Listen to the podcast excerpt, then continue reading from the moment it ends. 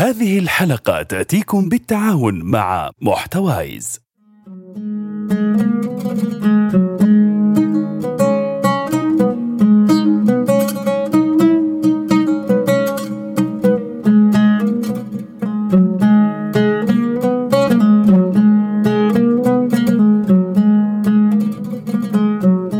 ونكمل مع مستمعينا في الجزء الثاني من حلقتنا. تكلمنا في الجزء الأول عن الاستراتيجية القانونية. الآن راح نتكلم عن التحول الرقمي وإيش تأثير الاستراتيجيات في التحول الرقمي والرقمنة بشكل عام. هذه الحلقة برعاية شركة Tap Payments الخليجية للمدفوعات. إذا كنت تقدم خدمات مثل freelancers أو كنت صاحب مكتب محاماة تطبيق goCollect من شركة Tap مهم جدا لك. التطبيق يساعدك بأن تفوتر فواتيرك بينك وبين عميلك بشكل أسهل وأكثر تطور. تقدر تسوي فواتير إلكترونية على شكل رابط دفع وترسلها لعملائك من خلال التطبيق ويسددوها بالطرق المفضلة لهم مثل مدى أو Apple Pay وتحصل فلوسك على حسابك البنكي بكل سهولة. والأجمل أنك تقدر تقدم هذه الخدمة لعملائك في المملكة وخارجها. بكل بساطة أنشأ الفاتورة أرسل رابط الدفع وحصل فلوسك. تقدر تحمل تطبيق goCollect الآن وتتعرف على طريقة عمله في وصف هذه الحلقة. سؤال جدا عام إيش مدى أهمية الرقمنة في الأعمال القانونية؟ كثير تكلمت أنا عن موضوع الرقمنة وكثير تكلمت عن أتمتة الأعمال خصوصا في فترة كورونا كان لي كثير من المدونات وتكلمت على تويتر ولينكدين على موضوع ضرورة أتمتة الأعمال ورقمنتها وإنه نمشي مع الموجة بسرعة عشان لا تفوتنا وكان لي تغريدة شهيرة ثريد كان في تويتر عن التحول الرقمي وتحدي وما زلت عند التحدي إنه 2030 حيكون جميع الوظائف والأعمال القانونية مختلفة اختلاف جذري. ومستمعينا أنتم أكيد تعرفوا التغريدة تقدروا ترجعوها. وأنا لا زلت عند التحدي ونسمع الآن من الأستاذ محمد عن أهمية الرقمنة في الأعمال القانونية. انت معليش تسأل اليوم واحد آه عنده أحد هواياته الشخصية هو الرقمنة بشكل عام منذ صغري. وأنا ممن يعشق الرقمنه يعشق التحول الرقمي أعشق التفاصيل التقنية كثيرا يعني آه، يمكن بعد ما كبرت شوي آه، أبعدت قليلا لكن أول يعني كنت ممن يعني كنت شبه شخص آي تي أكثر من أني قانوني. جميل. أهمية الرقمنه أعطي مثال بسيط يمكن كوفيد 19 كورونا أعطى صفعة خليني أقولها بصراحة يعني. أعطى صفعة لمكاتب المحاماة اللي ما كانت تهتم في الرقمنة. أعطى صفعة للشركات التي ما رفعت مستويات الرقمنة عندها بطريقة تخدم مصالحها.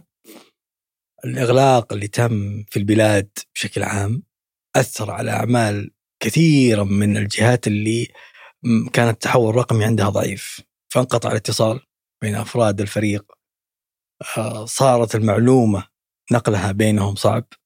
بينما لو كانت التحول الرقمي عندهم بمستوى ما أقول العالي جدا لكن بمستوى يمكنه من أداء أعماله كان ما عاشوا ما عاشها اليوم. ناهيك عن أنها الأهمية القانون الرقمية للأعمال القانونية لا من ناحية تنظيمية لا من ناحية سرعة الإنجاز لا من ناحية الكفاءة لا من ناحية المساعدة في الإخراج يكون آه، إخراج اللي هي المخرجات القانونية تكون بشكل يعني فعال وجذاب ويساعد حتى العميل. جميل. آه، أنا أتذكر لقاء آه، هيئة الحكومة الرقمية في تدشين سياسة الحكومة الرقمية كان في الشهر الماضي في اخر الشهر الماضي أعتقد 29 سبتمبر إن ما خاب ظني ماني متأكد من التاريخ ولكن استعرضت الهيئة عدد المنشآت والجهات الحكومية اللي استوفت المعايير اللازمة في موضوع الرقمنة. هذا الشيء يدل على انه المملكة متجهة بتسارع كبير جدا وأكبر مما كنا متوقعين في موضوع الرقمنة. إحنا بنتكلم على ملايين المعاملات عبر نظام ناجز وما راح أتكلم عن المشاكل أو العيوب أو المعوقات خلينا نقول لأنه أي نظام جديد يستحدث حيكون لها معوقات وإحنا بنحاول نحلها مع الوقت ومع التجارب. مدى توفر الأنظمة، يعني الحكومة ما هي مقصرة وهيئة الحكومة الرقمية بتحاول مع سدايا وغيرها من ال- الجهات الحكومية إنها توفر أفضل بيئة للتحول الرقمي. لكن في المقابل إحنا نشوف القطاع الخاص رغم إنه متسارع لكن في قطاعنا القانوني عدد الأنظمة الآلية في السوق ما هو بقدر العمل. فأنت إيش رأيك في الموضوع أستاذ محمد؟ آه ليه؟ أنا أتفق معك إن السوق اليوم ال- الأنظمة الآلية الخاصة بالأمور القانونية ما هي بالحجم اللي, آه خليني أقول يرضي الجميع. أول شيء هذا نابع أعتقد من طريقة تفكيرنا أحيانا كمحامين. حلو. آه خلينا نكون صادق مع نفسي ومع ما يمكن يزعل يزعل يمكن بعض الزملاء مني من هالجزئية. لكن إحنا أصحاب ورق. إحنا نعشق خلينا نتكلم بصدق. الورق والحكم بورقي. واكتب مذكرتك. الأسلوب هذا تعودناه. لكن هذا هذا الأسلوب النهايه النهاية السوق عبارة عن بزنس لما يشوف ما عندك اهتمام لعمليه التحول الرقمي ما تلقى في المقابل التطبيقات والبرامج بالشكل اللي أنت ترتاح له يعني أو أو اللي ترى إنه يلبي احتياجاتك. لكن في السوق موجود. يعني بناء على تجربة يعني صار في اجتماعات مع عدد من الشركات في تطبيقات موجودة في برامج موجودة في السوق صراحة جيدة وفي كذلك برامج جاهزة إلا أنها تبنى لاحتياجاتك أنت كقانوني. جميل. طيب آه تأثير الخدمات القانونية وتطور الخدمات القانونية أو خلينا نقول تأثير الرقمنة الخدمات القانونية كان شيء قبل كورونا وصار شيء ثاني تماما بعد كورونا. إيش توقعك للخمس سنوات القادمة؟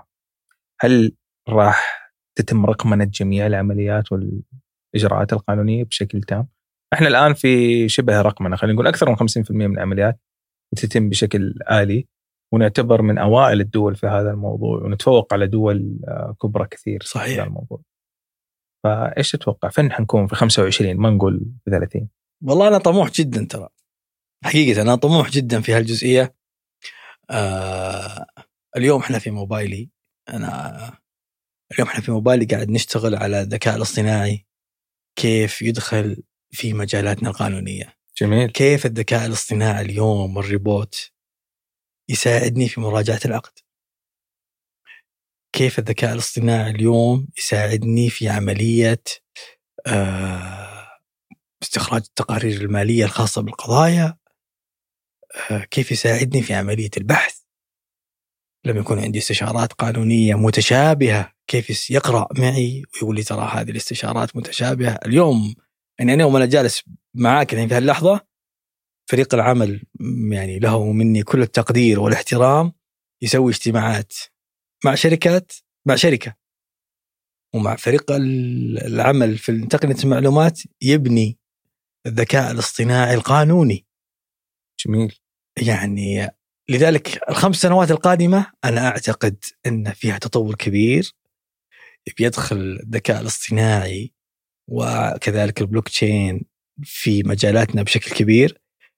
إذا ما يعني تسارعنا إحنا وبادرنا واشتغلنا يعني ودخلناه بطريقتنا وبالشيء اللي يخدم مصالحنا مما يرفع جودة العمل مما يسرع ويسهل العمل من ما يساعد في مرونة العمل يرفع الكفاءة ولا أصلا حيدخل يعني حيدخل المجال الرقمنة حتدخل غصب عنا يعني.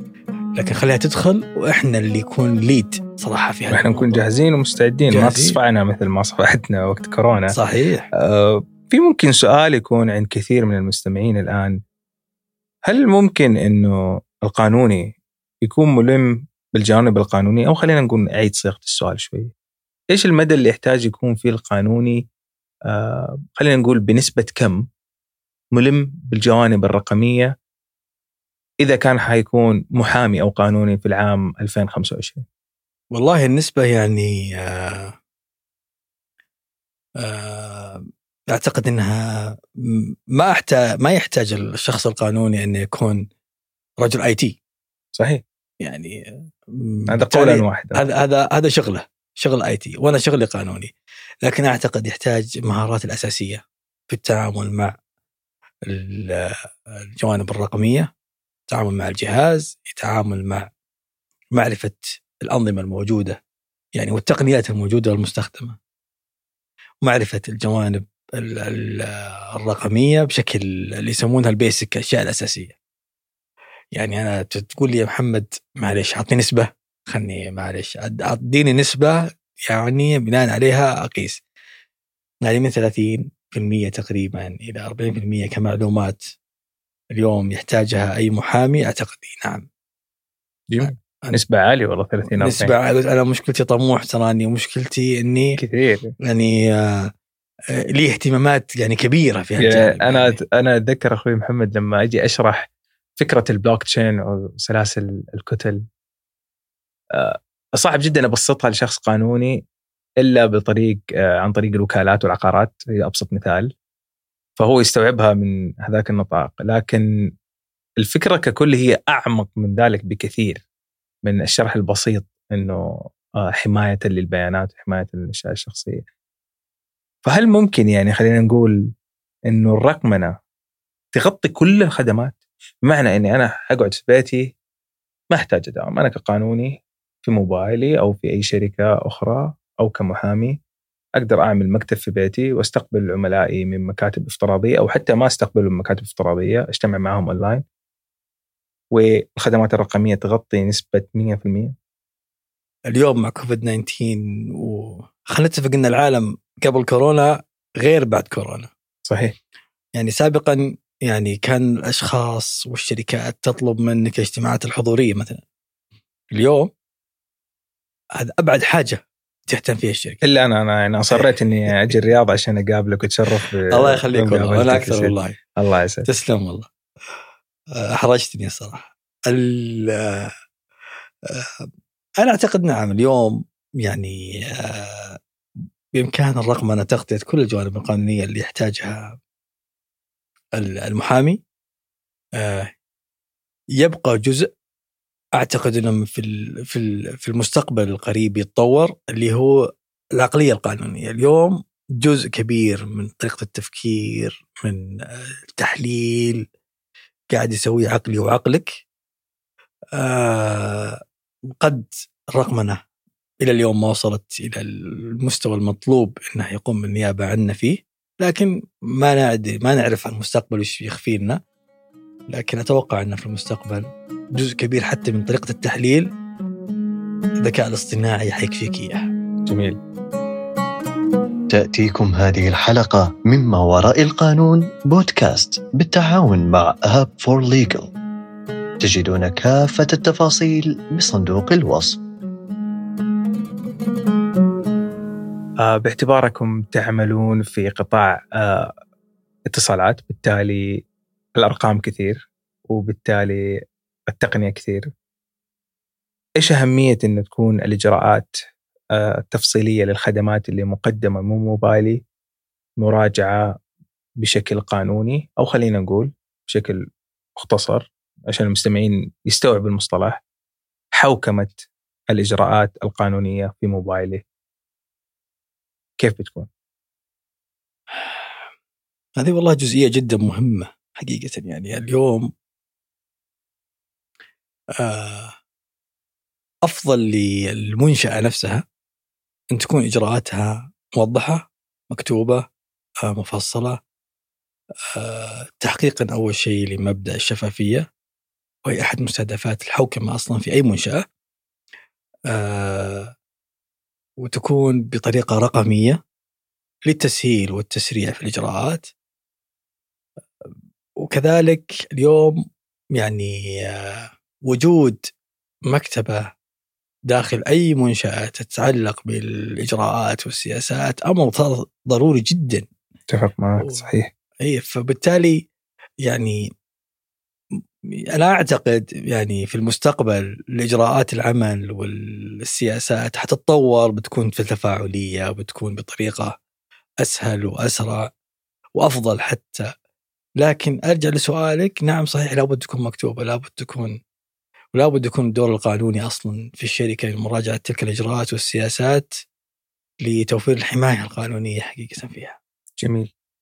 آه طبعا زي ما أنت عارف آه، أستاذ محمد إنه نظام حماية البيانات الشخصية صدر قريب. صحيح.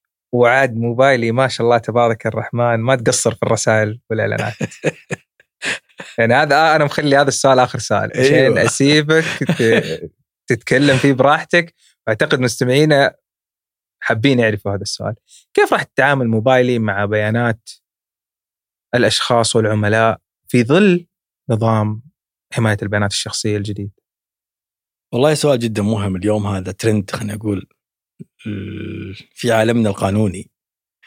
وهو نظام صراحة يعني آه، أنا على المستوى الشخصي من الأنظمة اللي أقول طال انتظاره. يعني الاتحاد الأوروبي آه، سبق الجميع من سنوات في ال GDPR. وهذا ويعني وال GDPR هذا حيقودني إلى سؤالك اليوم موبايلي من الشركات الكبيرة في السعودية من الشركات اللي عندها تعاملات دولية من بدايتها في عام 2004 و5 آه والتعاملات الدولية هذه آه عبارة فيها بيانات خلينا نتكلم بصدق. خاصة لما تتكلم عن حركة دولية في عمليات اللي هو المكالمات والتجوال.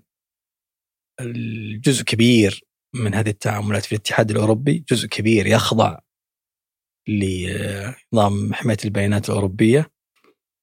موبايلي بدأت مبكرا في تطبيق الإجراءات الموضحة في نظام في ال GDPR. لذلك أعتقد أنها بالنسبة لها اليوم نظام حماية حماية البيانات الشخصية اللي صدر في السعودية آه يعني هو امتداد لما كانت تقوم فيه سابقا فيما يتعلق في ال- في الجوانب والأشياء والاحترازات اللي كانت تعملها في في تلك التعاملات. داخليا اليوم بعد صدور النظام فريق العمل في الشؤون القانونية من الدور اللي يعمل اليوم في الدراسات الاستباقية صدور هذا النظام وبالتالي آه، دراسته تحديد الجوانب اللي تحتاج الشركة تغطيها. يعني إن شاء الله هو عن معنا اليوم أتوقع 130 أو 140 يوم إن شاء الله على تطبيق النظام تقريبا. يعني آه، والزملاء والزميلات اليوم على قدم وساق في المراجعة بحيث إن إن شاء الله ما يطبق النظام إلا أن تكون موبايلي قد يعني نفذت وجهزت بيئتها التقنية وبيئتها القانونية الداخلية للتعامل مع هذه المعلومات. آه، الحفاظ على هذه المعلومات أمر أساسي اليوم على الجميع صدر النظام وبالتالي على الجميع السمع والطاعه. آه، وأعتقد إن شاء الله يعني الفريق اليوم قاعد يقوم بعمل جبار في هالجزئية. جميل جدا طيب أستاذ محمد عندك آه، يعني أنا الأسئلة كثير في بالي ولكن ما بطيل عليك في هذه المقابلة. فإذا عندك أي إضافة حاب تضيفها للقطاع القانوني بشكل عام حديثين التخرج ممكن تخصهم بشكل خاص آه، أو نقطة سهينا عنها ما سألت عنها في المقابلة لك الحرية ووقت ما تحب. أول شيء شكرا لك حقيقة لرحابة صدرك وللمحاور اللي صراحة يعني تطرقت لها. يعني صح فاجأتني في بعضها. آه، أنا قلت لك من البداية ما راح أسألك كل الأسئلة by the book في بعض المفاجآت. آه، ولكن كنت قدها والله سلام. ما قصرت الله والله. بالعكس والله. أنت ما شاء الله عليك يعني حاول يعني يعني استوفيت كل الأفكار اللي كانت في بالي. أنا لي يمكن اليوم وأمس قاعد كذا يعني دماغي يفكر في وش الجوانب اللي بتغطيها وش الجوانب اللي وما شاء الله عليك يعني ما خليت أي جانب. طبعا آه، زملائنا وزميلاتنا يعني الخريجين الحديثين والقانونيين ال- اللي بدأوا في المجال القانوني اليوم ال- أنا دائما يعني أنصح الجميع في آه، أنه لا يقف عند مستوى معين لا تستسلم الجانب الرقمي اليوم في حياتك كبير. يعني لا تدخر وسعا إنك تطور نفسك في هذه الجوانب مهما كان. آه يعني هذه هي صراحة نصيحتي للجميع. جميل. طيب تشرفت فيك أستاذ محمد. الله يعطيك. ألف عافية وشكرا لاثراءك للمحتوى القانوني العربي. وهذا شكر خاص مني أنا لأنه آه، فكرة آه، ما وراء القانون بودكاست كانت بدايتها إنه ما كان في محتوى عربي. فما زلنا وإن شاء الله راح نظل نقدم محتوى عربي قانوني سواء كان صوتي أو مكتوب رغم كل المعوقات رغم كل الصعوبات اللي راح تواجهنا. وأشكرك شكر خاص آه، على قبولك آه، هذه المقابلة وتوفير وقت من وقتك الثمين إنك تثريني بساعة ونقدم مقابلة ثرية. يعني يفيض اللسان بكلمات الشكر. وأتمنى إنه أكون قدر مسؤوليه الحوار وأتمنى انكم مستمعينا استمتعوا بهذا الحوار الرائع وأنا متأكد بأنهم استمتعوا. في جزئين من حلقة تتكلم عن الاستراتيجيه القانونية والرقمنة. مستمعينا الكرام ما وراء القانون بودكاست معاكم ومستمر بإذن الله. نلقاكم في حلقة جديدة من وراء القانون بودكاست. إلى اللقاء. thank you